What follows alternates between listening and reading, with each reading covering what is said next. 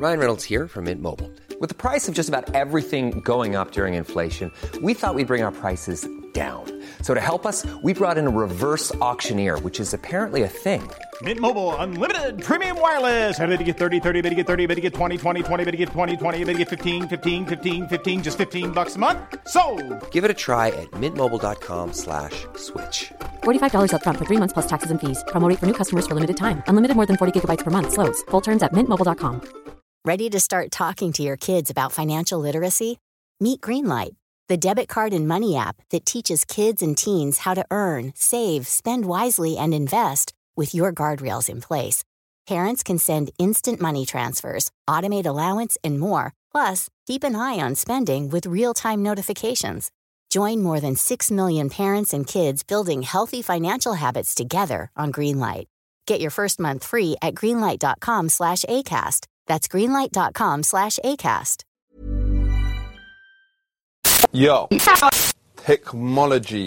What is it all about? We don't even realize what it would be like to live with perfect memory. And that's what we're trying to make real. You can't imagine it, you only have to feel it. And so that's what we're trying to do is making making humans feel like they have perfect memory. And when you do that, I think people very quickly realize that how could I live my life without it? Just like you couldn't live a day without your glasses. We hope that, you know, people will feel the same. And we see that today. People say that every day.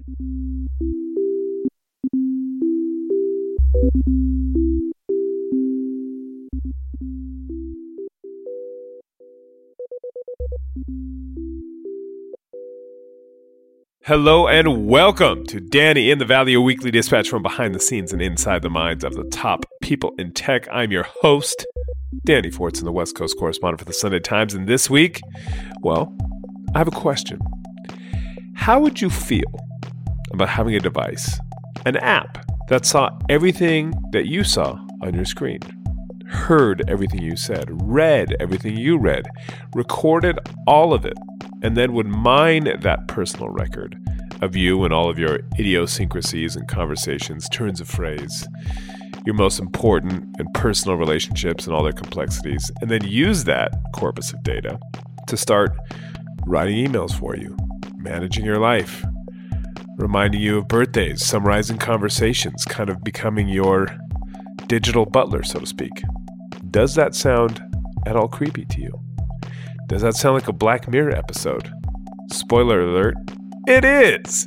But anyhow, that is what Dan Siroker has built, is building rather, at Rewind AI, a startup that has not only built an app that does all of the above, it is also building a wearable device.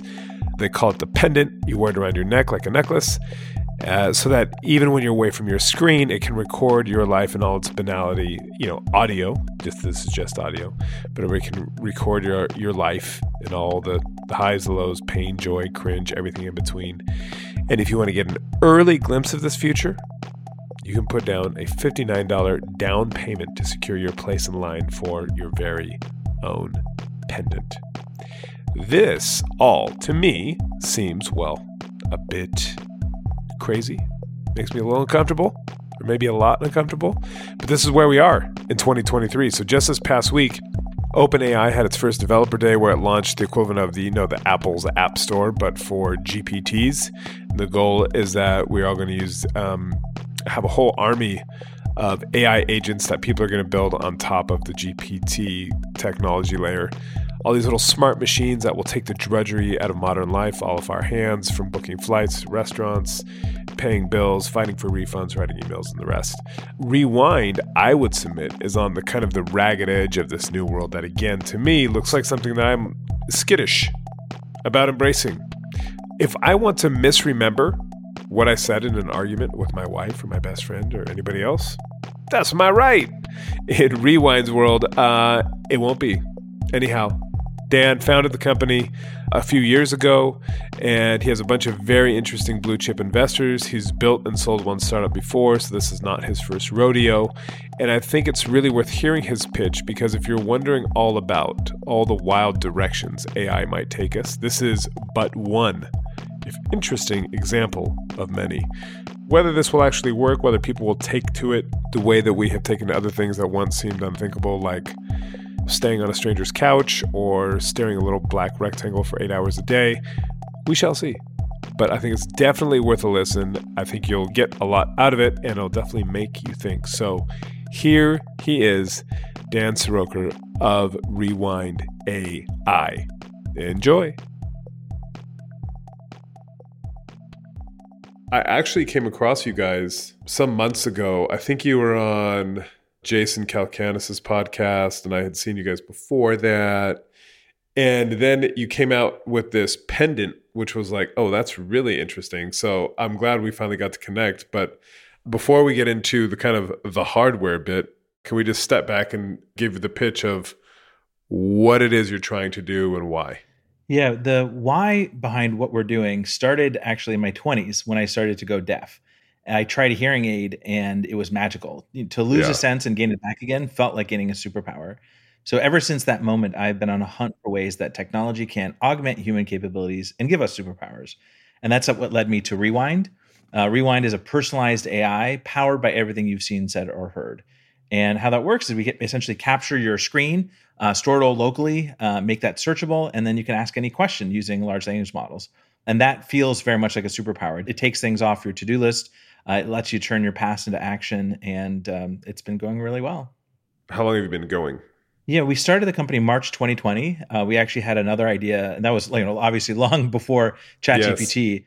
Our first idea was a meeting bot, a bot that joins Zoom meetings, records it, transcribes it, makes it searchable, and we learned from that actually that there's a much broader opportunity to go beyond just meetings, but to really capture all of your memories. One of the things people loved about our product was that it got all of their meetings in whichever tool it was, but they really had this sort of market pull for um, for anything they've seen, said, or heard combined with the emerging technology of Apple Silicon, M1 chip had just been announced, uh, made it possible for the first time ever to do what we were doing in the cloud, but all locally, which then changes the privacy story. Now we're able to store the data, compress it, and have it all stored locally. We don't have uh, access to it as a company, and um, that's what made I think the key enabling technology that that enabled us to take off. The M1 chip is a kind of unlock for you because it allows you, at least if you're using an Apple device, for all of that stuff you talked about your screen, the audio, whatever, to be stored locally. That's right. Yeah. The M1 chip has an architecture called system on a chip. So all of the hard things that we do, instead of having it happen in software and in, in on the CPU, we can essentially offload it to these purpose designed components. Things like compression, taking what's on your screen and compressing it about 3,000 times smaller. So you essentially can indefinitely record your screen. Taking things like uh, what's on your screen and doing optical character recognition, taking your audio, both your microphone and system audio, and doing voice to text or, or you know automated speech recognition those all now can happen locally using this system on the chip architecture. It's only getting faster and faster. Every new chip that comes out uh, the m3 looks even more amazing uh, than uh, the m2 which looked incredible compared to the m1 So that's really interesting, and I think I don't think a lot of people fully recognize what's happening there because, especially if you step back over the last you know decade plus, it was we're generating so much data that we need to put it all out into the cloud where it's managed in somebody else's data center and it's just being sent back and forth all the time. And we had another founder on, a guy Krishna, who founded this company, SiMa.ai, who are doing kind of edge, creating new chips for the embedded edge, as they call it.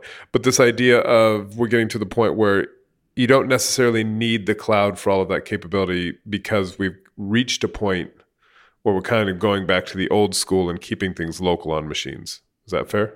That's right. Yeah. And what's made that possible is obviously that the performance can be imperceptible. You know, we it was always possible to do before, but it would hog your battery, it would make your CPU fan uh, go crazy. Now that that's reached this level of imperceptibility, it's it unlocks all of these use cases that before uh, were prohibitive. So now you can just set it and forget it, run it in the background, and really what how this changes people's mindset instead of having to take notes, which requires you to have foresight. And if you think about it, note taking is such an anachronistic concept. You take a tree, you chop it down into a rectangle called paper, uh, you take a stick with ink at the end of it, and you write things down. Like that's the best we've, as a society, come up with to remember. We sort of took that on its head and said, let's just passively capture everything so you don't need the foresight to try to anticipate what you might want later. I see.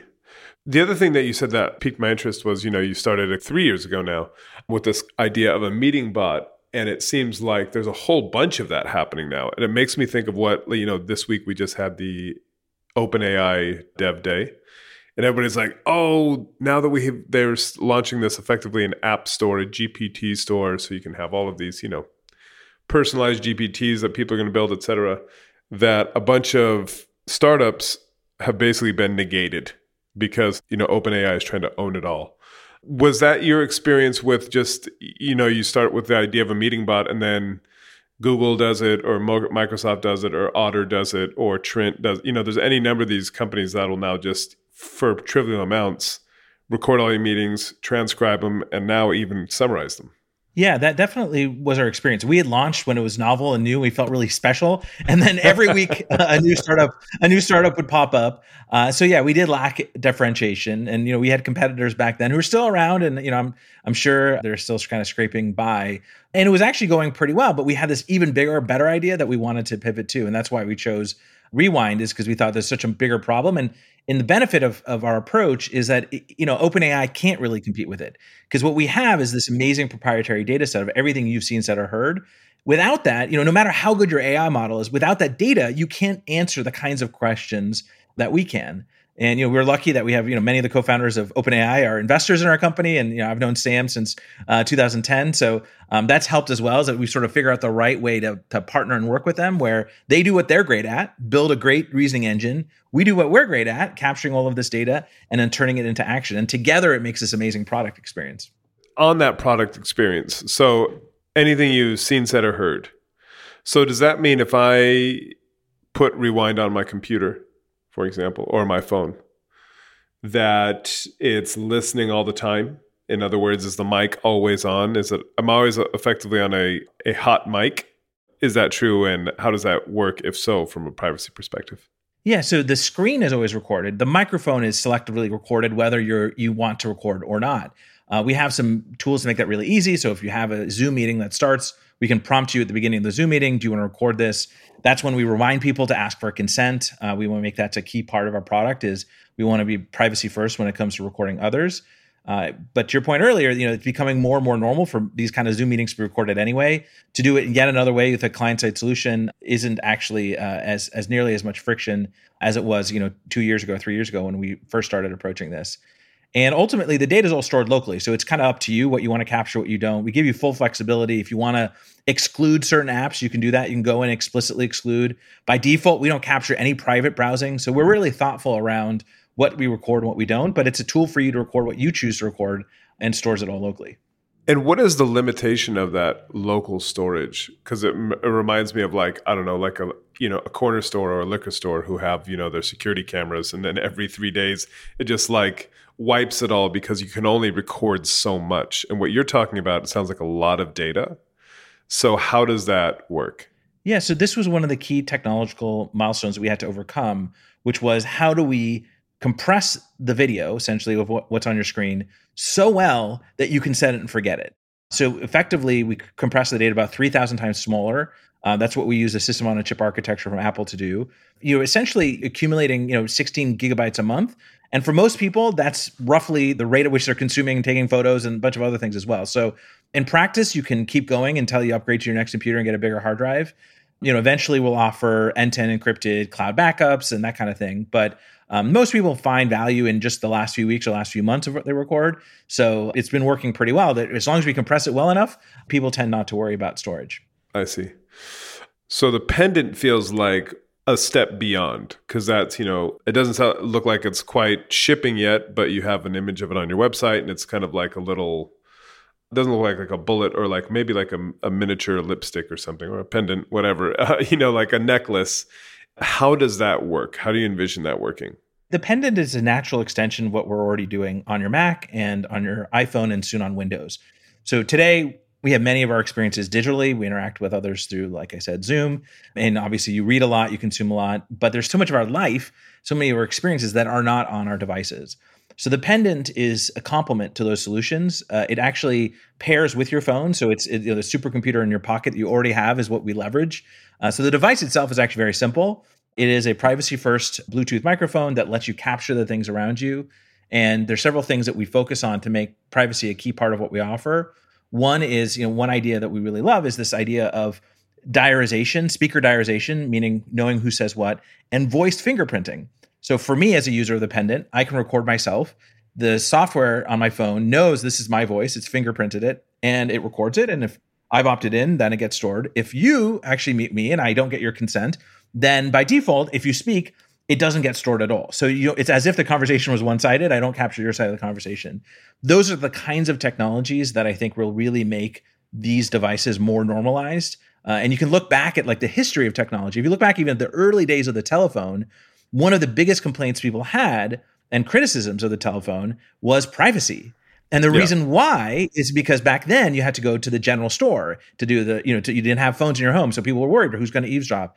Even when it came to your phone, to, to your home, you had eavesdropping switchboard operators. And so what we're trying to build is like the technology equivalent of bringing the phone to your home, eliminating the switchboard operator and building a solution that you don't have it's not a trade-off between privacy and convenience. You get all of the benefits and privacy is baked in from the very beginning.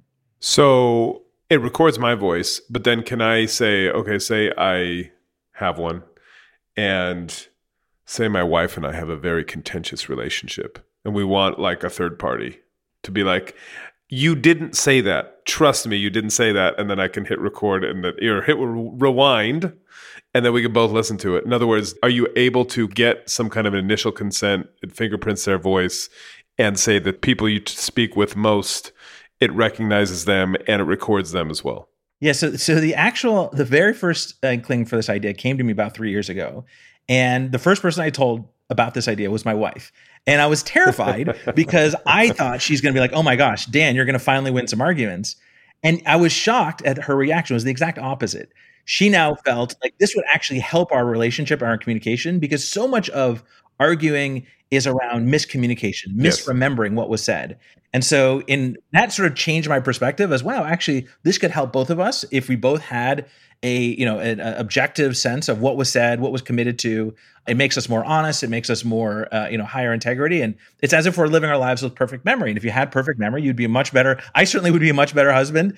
That's kind of the seed that sort of sparked what we're doing today to answer your question, yes. I mean, obviously, if your wife gives consent and says, sure, record it, you can do that indefinitely. You don't have to keep asking for consent. That's a setting you can have is just sort of this, yes, uh, go ahead, record me. Next time you hear me, you can keep going. So that reduces the friction. So most people only interact with the same set of people over and over again. So uh, we don't think it'll be very high friction to ask for consent. And when does the pendant make it out into the wild? It is still very early. So we don't have a date set. We are very active exploring lots of exciting options we have a huge waiting list now. I think it's well over 6,000 people uh, have pre-ordered it. So we we certainly see the market demand and uh, we'll, we'll ship them in the order in which you pre-ordered. So if you want to get the pendant now, go to rewind.ai slash pendant. You can get on that list. But realistically, it's not going to be until next year. And, and since the list is so long, it may not be until near the end of next year if you're later on the list. Is there no dystopic aspect of this where you're like, oh, God, this sounds like Black Mirror? Because they're actually, as I'm sure you know, there is a Black Mirror episode that is very similar to exactly this whole idea. It's not hard to see how this can go in directions that aren't great, especially when talking about privacy, personal relationships, etc. Is that something you think about, thought about when you were developing this, and how to mitigate it? Yeah, it's absolutely you know something I've thought about from the very beginning, and it's it's pretty normal for any technology get uh, even technology that doesn't have these kinds of privacy questions. Most major changes are hard for people, you know, and even people who think of themselves as tech forward or innovators, early adopters. Any amount of change is hard. You can just look at you know all of the his, the entire history of new technologies. Uh, you always have pessimists who doubt the value. They go through this. I, I've coined this acronym. It goes through SAFE, four stages of progression from sort of initially being shocked at what's possible, then awe of, of about its being capable, fear, uh, you know, is this going to kill me? Am I going to you know lose my job for something I say? And ultimately acceptance uh, and, and sort of expected. Um, you can look at every piece of technology that's gone through this evolution, every breakthrough technology, I should say.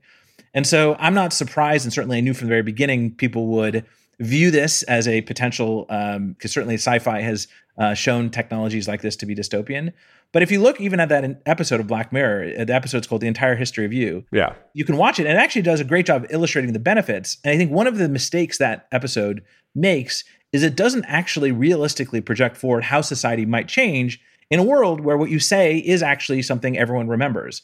And that is a world in which I think we will be more honest. I think the kinds of conversations that happen today, the you know quote unquote locker room talk, will go far, far away. There are people today who live their lives gaslighting each other, saying one thing to one person, saying something else to another. And I think the world would be better for less of that. You can look at these things any way you want, and it's hard to predict the future. But in my opinion, relationships will be better. I certainly know my wife and I would have a better relationship if we had this tool. And at the end of the day, it's it's going to be up to users to decide to adopt it. We hope the market adopts this because they see the benefit and utility and the privacy first approach. And so only time will tell if I'm proven right. But we're certainly not approaching this uh, with ignorance. We're approaching this with with optimism and, and confidence that if we get the privacy story right, this will be a net benefit for society. What has been the response as well if we step back and look at what's happening broadly with AI? I mean, like I said, we had the OpenAI day yesterday. There's this whole new wave of enthusiasm. Just last week, we had the AI Safety Summit in the UK. We had the Biden White House executive order trying to get out ahead of this and regulate some of the stuff, which, you know, seems like a pretty problematic document, but that's a story for another day. But just this idea of holding together these two things at once, which is, you know, there's a lot of optimism here, there's a lot of possibility, but there's also a lot of fear mongering and fear about how this stuff is going to develop. What has been a response to your company from people, from customers, especially in the swirl of all of that stuff around AI? Yeah, the response has been very interesting. Many of our biggest fans and biggest critics will it give us that we are the if you're fearful of AGI, if you're fearful of Terminator 2 and dystopian, uh, the AI is going to you know kill its master or its creator. Our technology and, and how we approach AI is the one thing you could think of as the light uh, against the dark, uh, the forces of the dark, because we are an enabling technology. We help you augment your existing limitations as a human being. And in some ways, by giving you superpowers, a human paired with a personalized AI like Rewind is more formidable than any AGI, certainly today. And as our technology adopts and uh, or advances, uh, we think is is sort of the tool that will enable you. So the people who are scared of AI, this certainly the people who are scared of the doomers around the scenarios in which AI takes over. They view us uh, very positively as like, okay, well, if there's going to be AI, at least I want a human at the helm of it, and AI augmenting that human, giving them leverage and making them more productive, and that's what our product offers. So in that AI apocalypse, scenario and Terminator is about to kill me, if I call up Rewind and been like, beep boop bop beep beep beep beep bop, hey, see right here I said don't kill me, and then it says die or whatever, and I'm dead. In other words, what is the superpower? Because it feels like to me the most obvious use case, and I'm sure you will tell me different, or there's a lot more that I'm not being imaginative about, is around dispute resolution, perhaps. In a business context when you're talking about contracts okay this this is what was agreed here here is the record et cetera et cetera. That seems like the killer use case. Is that what it is and if not what how else do you see this being used and really kind of gaining a foothold? Yeah so, so i think it would help to share an analogy so imagine the impact glasses have to you when you're short of vision, or like for me, a hearing aid when you have hearing. Yeah. To live your life, you wouldn't go a day without glasses. If you could have perfect vision, you wouldn't go a day without perfect vision. You can go, you wouldn't go a day without perfect hearing. And what we offer is perfect memory paired with incredible reasoning. So if you imagined your life, if you could remember every single thing that you might need at a moment's notice, if you never have this feeling of racking your brain, and not only is it about recalling moments, but it's about connecting the dots. If you had the ability to synthesize every bit of information you hear from every single source and have perfect ability to do that, that makes you incredibly more productive, more present. Instead of having to take notes in meeting, you actually listen. Instead of actually having to write every email to every of your colleagues, you can have an AI draft every email for you and you can just edit it and send it. And so if you think about what even work means today, the vast majority of what we spend our time on work, including me as a CEO of a company, can be done by AI. 80% of our jobs can be done by AI. And so that's the leverage I'm talking about. It's not about go back to a fact. The memory that we collect is just the basis for what we offer. And the real value comes from turning that past into action on your behalf. You know, if you had essentially an augmented brain that had perfect memory that could go off and do tasks for you, be proactive, not just go back and look at moments in your past, that's the superpower. That's when you, it's not Terminator showing up and saying, Oh, I told you not to hurt me. It's you thinking five steps ahead, saying, Oh, I see this uh, dystopian Terminator 2 scenario. I've connected the dots on the three things. I have perfect recollection of the executive order by Biden. I know the three things flawed with it. I know the th- two senators I know who I'm going to go interview and tell them. It's that ability of, of sort of having a super power of the mind and being able to reason with perfect memory. That's what the real opportunity is. Life is full of what ifs. Some awesome, like what if AI could fold your laundry? And some, well, less awesome, like what if you have unexpected medical costs? United Healthcare can help get you covered with Health Protector Guard fixed indemnity insurance plans. They supplement your primary plan to help you manage out of pocket costs. No deductibles, no enrollment periods, and especially no more what ifs. Visit uhone.com to find the Health Protector Guard plan for you. I'm Sandra, and I'm just the professional your small business was looking for. But you didn't hire me because you didn't use LinkedIn jobs. LinkedIn has professionals you can't find anywhere else, including those who aren't actively looking for a new job but might be open to the perfect role, like me.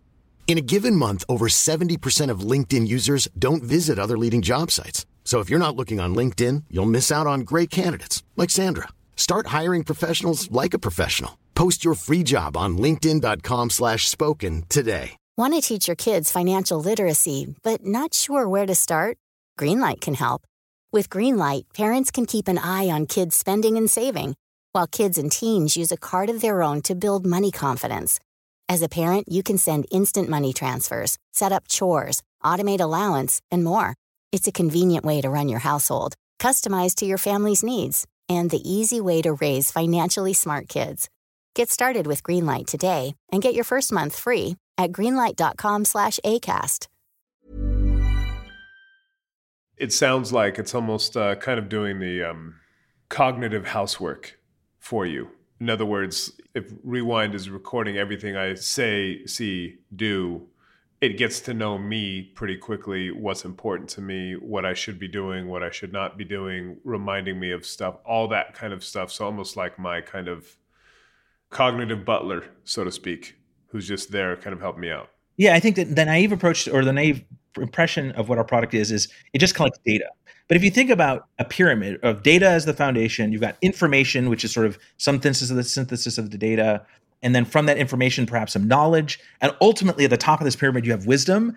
That's what we're offering. Is it's, we're you know as obviously we've got a lot to build to get there, but it's it's this perfect AI double uh, that's really an augmentation or extension of you that can do the things that you would do if you had infinite time. That's another way to think about it. Like if you did have twice the number of hours in a day or three times the number of hours in a day, how much better could you be and how much more fulfilled could you be? And if AI can take that away, take the things that are the drudgery, the the, the parts of your day that are menial and you, you think are maybe your job, and just make that automated and have it serve it up for you to take action on. That's I think the true promise of personalized AI. How are people using it now? You know, the software product that you have at the moment the most common use case people love is ironically enough recording meetings.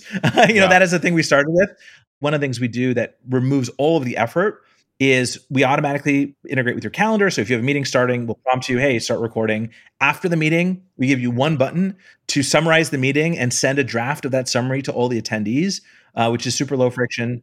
That class of problem so I, I give the example of drafting an email those are also really valuable. So we can ask, we have a you know, integration with GPT-4 where you can ask Rewind, write me an email to Sam Altman asking to catch up. It will take our context of our past, the, the fact that he was an investor in my last company and then this vest, and then we're introduced by Paul Graham.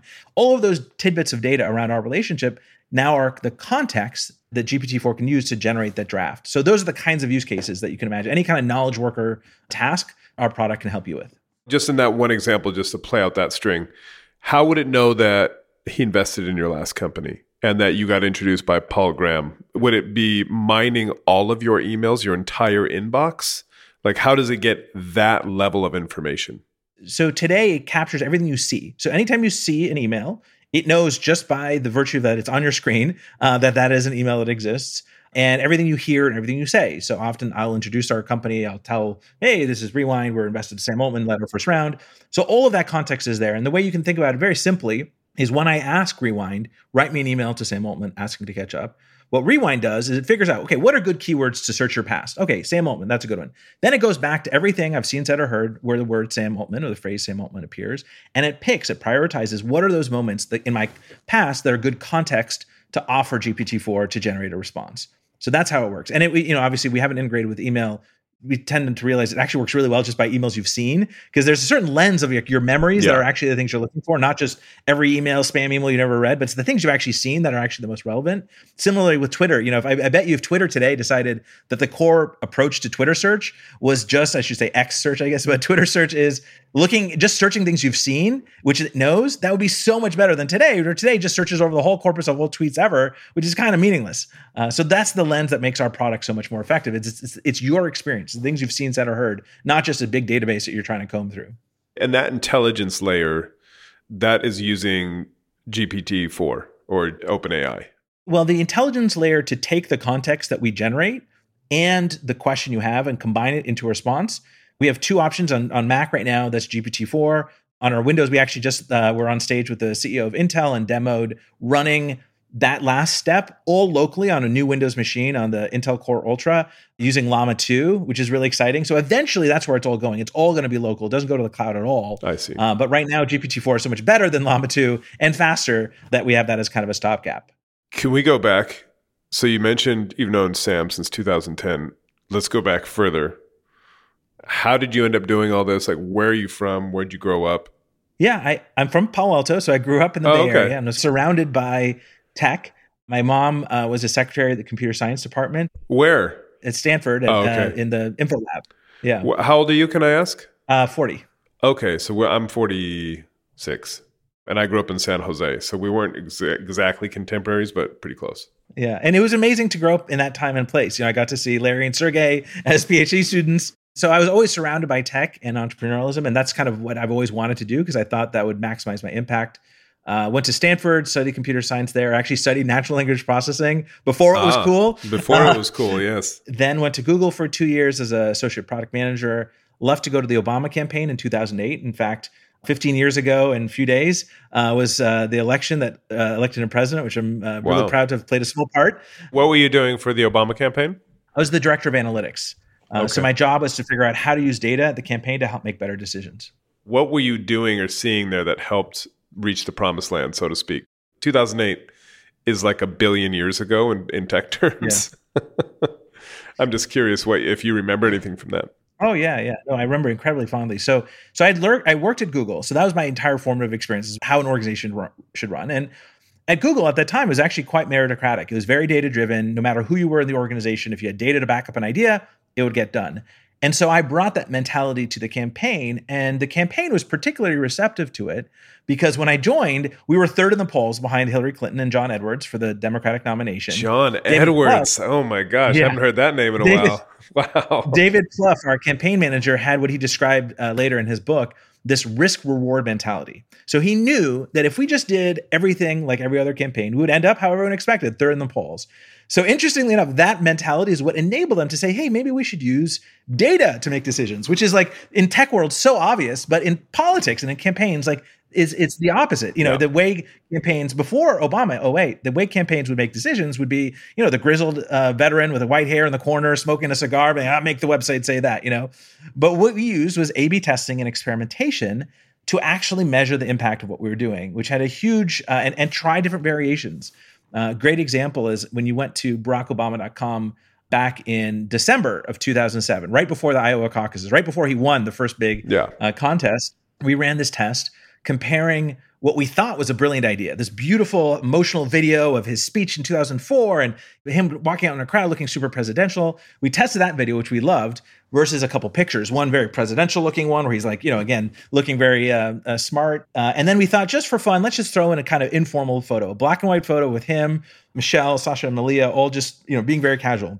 And that last photo did so much better than the rest. We went back and looked. It was 10 and after the campaign, we looked at what was the impact of just that one experiment. It was tens of millions of dollars in donations compared know, Oh, over wow. the life of the campaign from the new email addresses we got from that. So those are just some of the examples of how we use data to make better decisions back in 2008. And so, how long were you do, working on the campaign? Uh, so I started volunteering November 2007, all the way, uh, and then I was still at Google at the time, helping. I, I was one of the first PMs on Google Chrome, uh, and then went full time and through the election. And then I was I was part of this weird government entity called the Presidential Tr- Transition Team. I was a deputy director of that, uh, which told me everything I needed to know about what it would be like to work in the White House. So uh, turned down a job at the White House and and started my entrepreneurial journey uh, from there. And so that gets you to 2010, where presumably you have an idea and apply to Y Combinator. Yeah, so we actually had several startups. These are like the worst ideas how to come up with startups. I love these ideas. I love the bad stories, so they're they're great. well, I'll tell you, I'll tell you the, the the worst approach we took, and now in hindsight, it was so I'm almost embarrassed to admit, was my, a friend of mine from Google. He and I got together and said we want to do a startup, and so we got a whiteboard and we just started writing down startup ideas. And the one we ended up picking to start was called Carrot Sticks. It was an online math game for kids. Okay. At the time, we weren't parents, teachers, or kids. Um, and so we had no clue how to build what we're building. We didn't know Yeah. how to build something people want. We ended up getting, you know, I think tens of thousands of users, nothing too crazy, but we kept running into this issue of distribution. How do we get more users? So we thought, ah, let's come up with our second startup idea. A product called Spreadly that would get in, you know, incentivize your users to spread it with their friends. Right. We applied to Y Combinator with that. We got in, luckily. And about two weeks in, we realized this is not going to work. The Spreadly idea, your, your social capital to spam your friends was always greater than the ins- uh, the discount we could offer. Yeah. So it just the model was broken, but we learned this valuable lesson. And now in hindsight, this sounds so silly. It was so much easier to build a product we wanted. Spreadly was the product we wanted at Carrot Sticks. Right. Carrot Sticks, we didn't know what to build. We weren't parents, teachers, or kids. And so that's what then inspired me to start Optimizely, which was the product I wish we had in the Obama campaign in 2008. And boy, was that so much easier because I just knew the problems. I knew the product I needed. I saw the value, like I said, tens of millions of dollars just from one experiment. And now the, the question was, how do we enable non-technical folks, marketers to do this? And that's what started the company. And then we took off, we grew to about 120 million in annual recurring revenue, 450 employees. And then we sold it so that I could pursue what I'm doing today with Rewind. When did you sell Optimizely? That was in October 2020. And who bought it? It was bought by uh, private equity, and actually uh, it's uh, Insight Partners, and they're still actually they love the name so much they took the name Optimizely and used that for the uh, the umbrella company that of several other companies they acquired. It's still going. It's- we use it now. I'm so proud when I use Optimizely on Rewind's website. Uh, it's such an amazing moment. It's like your teen has gone off to college. Uh, I don't know what that's like. My kids are still young, but that's what it, what I imagine it would feel like. Is there a big mistake that you have carried with you from building Optimizely and running Optimizely? Because this is not your first rodeo at Rewind. And starting from zero and going to 450 employees and all that, I'm sure there was a lot of bumps in the road. Is there anything that stuck with you? Yeah, boy, there's so many. The biggest mistake and the thing I learned most from Optimizely is that everything I regret about the company falls into this following pattern. My gut says we should do A, somebody else says we should do B. We end up doing B and it turns out poorly. There are plenty of times where we went with my gut, it turned out poorly. I don't remember Yeah. any of them. What I remember is when I went against my intuition. You need re- Uh, you need then- rewind to be like, oh yeah, now I Yeah. remember. And like the, the lesson I learned out of that is I had made the mistake to think that I'm this young founder and my job is to hire people better than me and empower them to be successful, which is true. But I made the mistake of instead of delegating the most important decisions or even you know, some of the decisions owning myself, I abdicated that responsibility. And so I look at those decisions and I say, well, now at least I have confidence in my conviction. No, I'm both more experienced today, so it's a little bit easier to have more confidence. But I also know that some of these decisions, you just need intuition. You can't rely entirely on hiring an expert or entirely on data, even. We may fail, who knows? We may fail at Rewind, but at least we will fail because we followed my gut and not because we followed somebody else's. And when you started this in 2020, again, speaking of tech timelines, GPT 2 was out by then, but it was still pretty crude compared to what is happening now. It wasn't like the big bang moment that we had last November when ChatGPT came out. What what made you decide on that? I mean, I know it's kind of evolved since then, but what made you decide then to do this back in 2020? Yeah, I mean, i- interestingly, it did evolve, but the original idea, like I said, was very much like what we're doing today. It was just the technology wasn't ready. Yeah. First, I'll just say I did not have prescience. I didn't know exactly how things would pan out and and realize how great ChatGPT was. I don't think they even knew. Uh, Sam has been very honest about that. But I did realize that if we really focused on this problem of giving humans superpowers, and in particular perfect memory, that technology, especially with things like M1 when it came out and now with GPT-4, would serve us well. And this is the experience I had really recognizing when I got a hearing aid. I really feel like I learned a secret. And that secret is that most of our lives we live with blinders on. We are limited by our own biology and we don't even realize it. When I got a hearing aid, the biggest insight for me wasn't, wow, it's amazing to hear again. It was this realization that my hearing had been so bad and I didn't even know it. You know, I would rub my shoulder and Yeah. be like, whoa, this makes a sound. I would turn the faucet on and like look at it in shock and realize I had lived my whole life, or many of my years, I guess, up until that point, because it was this gradual decline. And so that's what I realized. There's so many parts of the human experience. You know, to your question earlier around the use cases, we don't even realize what it would be like to live with perfect memory. And that's what we're trying to make real. You can't imagine it, you only have to feel it. And so that's what we're trying to do is making making humans feel like they have perfect memory. And when you do that, I think people very quickly realize that how can I live my life without it? Just like you couldn't live a day without your glasses. We hope that you know people will feel the same, and we see that today. People say that every day about Rewind, and we just you know we're just getting started. The vast majority of the world hasn't heard about us yet. What caused the the deafness? Was it just a, a genetic thing, or yeah, yeah, it's uh, otoscler- I have otosclerosis, so it is a genetic thing. My right ear is particularly bad, uh, and I wear a hearing aid, and um, uh, yeah, every day I, I, remark at how amazing it is to to get my hearing back. Yeah, I'm curious, as someone who's known Sam Altman for a long time, what OpenAI is doing and kind of the valuation and and the kind of the charge he is leading is all extremely interesting. If we fast forward, say, 20 years, the people I think that are most consequential, like him or not, at the moment are basically Elon Musk in terms of entrepreneurs or people in this era, in terms of what the advances they have pushed. How do you see Sam Altman? Because it feels like he's he's at the head of this AI push, and we have no idea where it's going to go.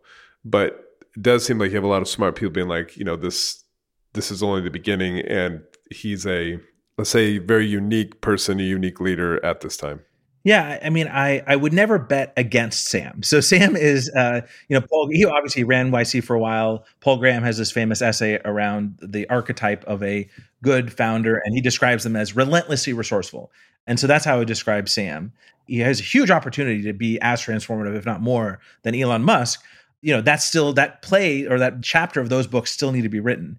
There's a whole. If you just look at the history of technology, there's so many companies that were the open eye, open yeah. AI of their era, and very quickly got eclipsed by others. It's not, you know, there's this sort of idea that first mover advantage. Well, you know, it's it's it helps certainly, and I think people have their, you know, it's their game to lose in some ways. But you know, they have shown the world, and I think the world has seen the magic of what a large language model can do. And I think that you can just see how quickly companies are growing and competing with them. I think they're doing great. I would, but if I had to choose between being Sam, the CEO of OpenAI, versus Dan, the uh, CEO of Rewind, I bet on our prospects um, and our ability to endure competitive threats much more greatly because of the data we're collecting. Whereas at the end right. of the day, OpenAI is just as a click away from another large language model using more data.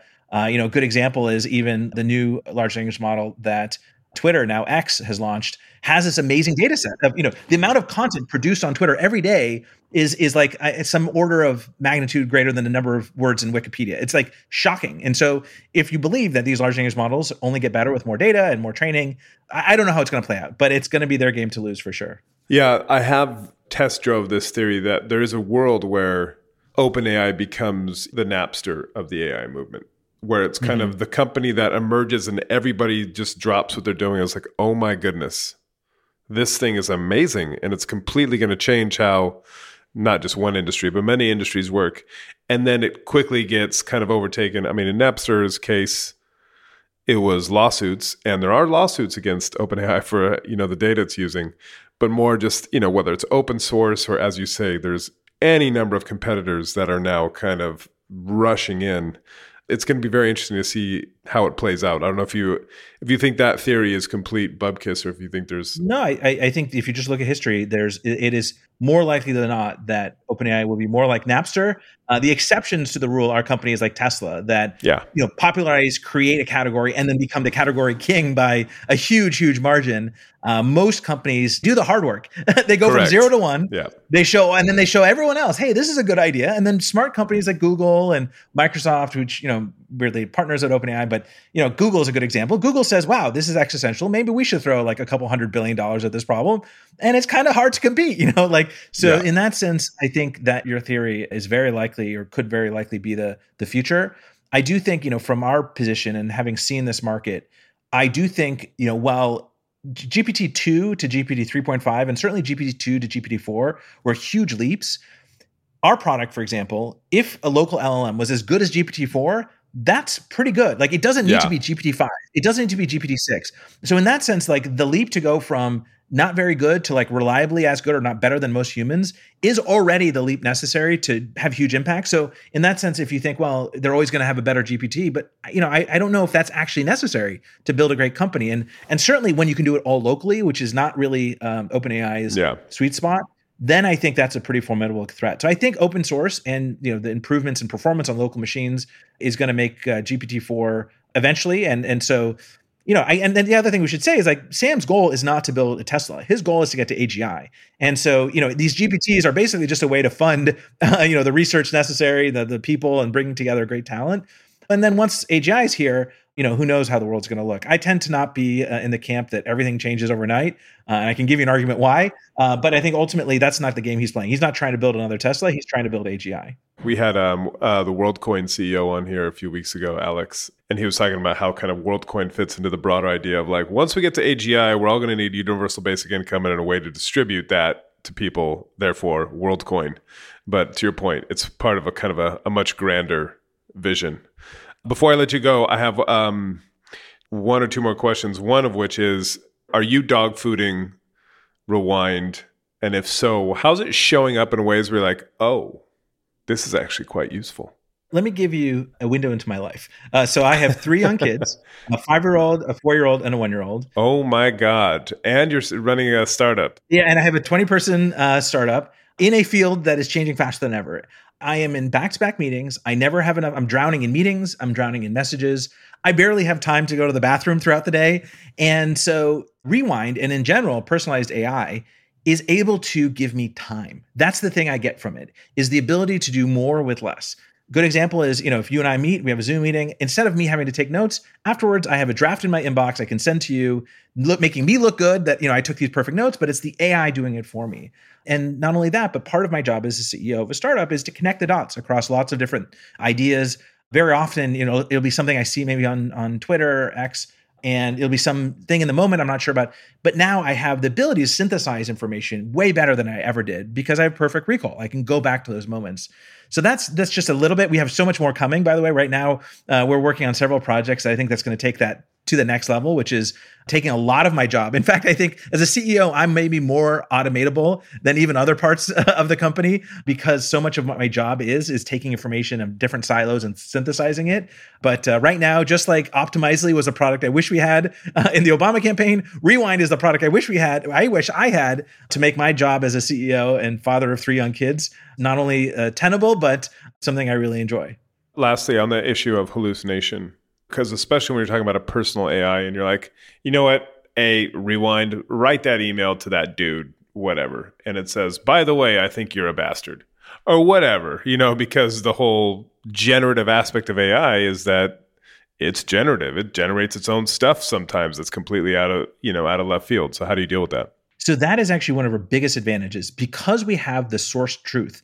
We can actually give you citations. So in that example of the Sam Altman email, it will give me a link to the time I saw my email of an introduction from Paul Graham to Sam. So it is it's almost by design not able to hallucinate because we don't ask it facts. That's when people, I think people, when especially when GPT, uh, Chat GPT came out, they made the mistake of evaluating its quality by its ability to retrieve facts. And if you do that, you end up with hallucinations because that's not what it's trained to do. It's trained to reason.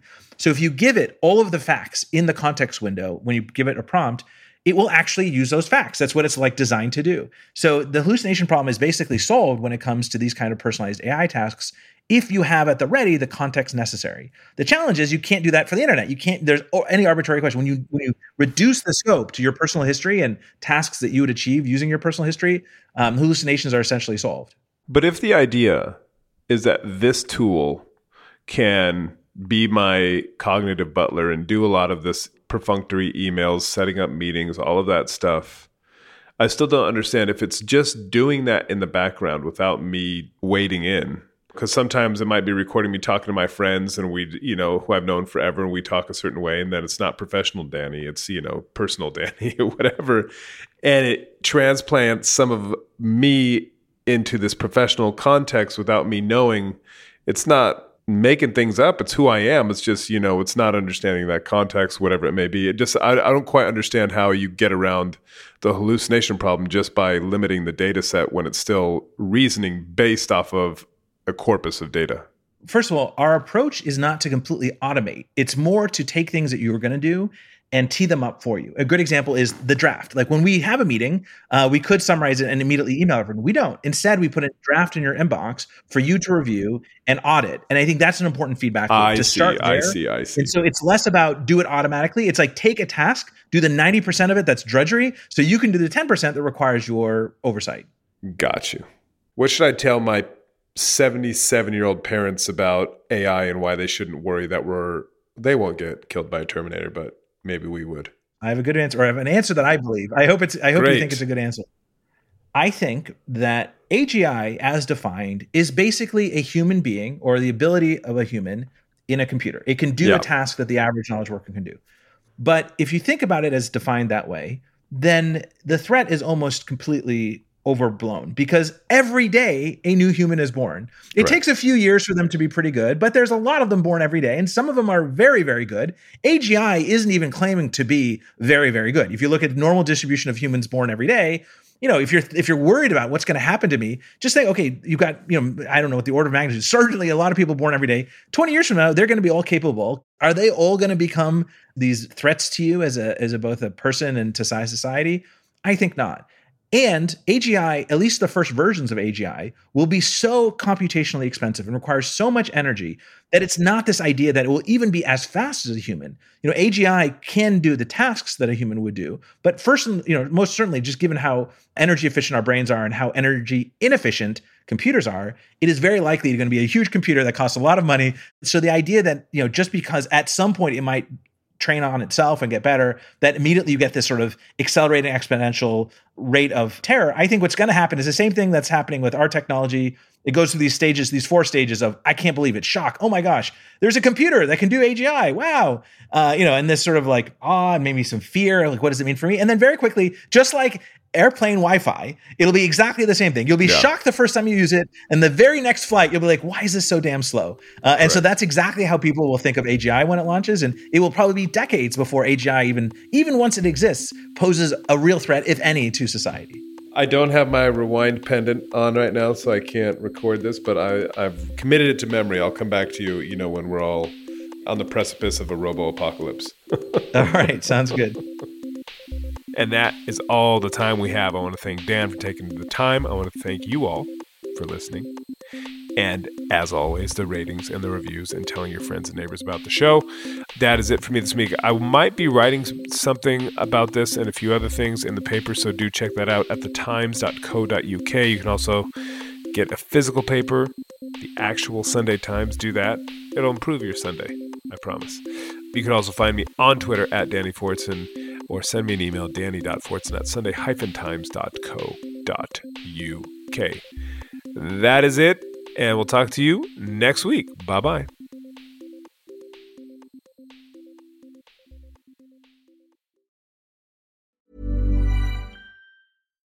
Your History is a new podcast brought to you from The Times, and it brings together the real life stories from our obituaries desk, which have been published for over a century. In this brand new show, we build on this legacy and explore the endlessly fascinating lives who have enriched and informed our own. Join me and our sponsor, Ancestry, as we journey through your history.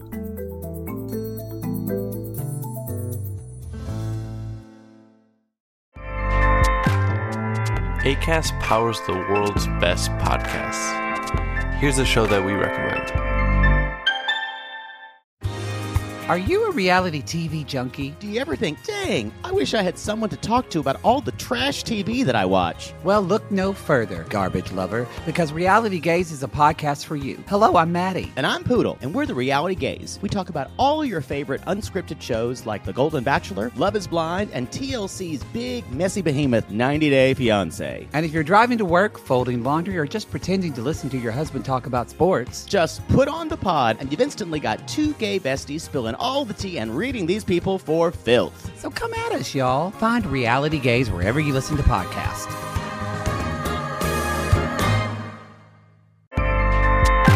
ACAST helps creators launch, grow, and monetize their podcasts everywhere. ACAST.com.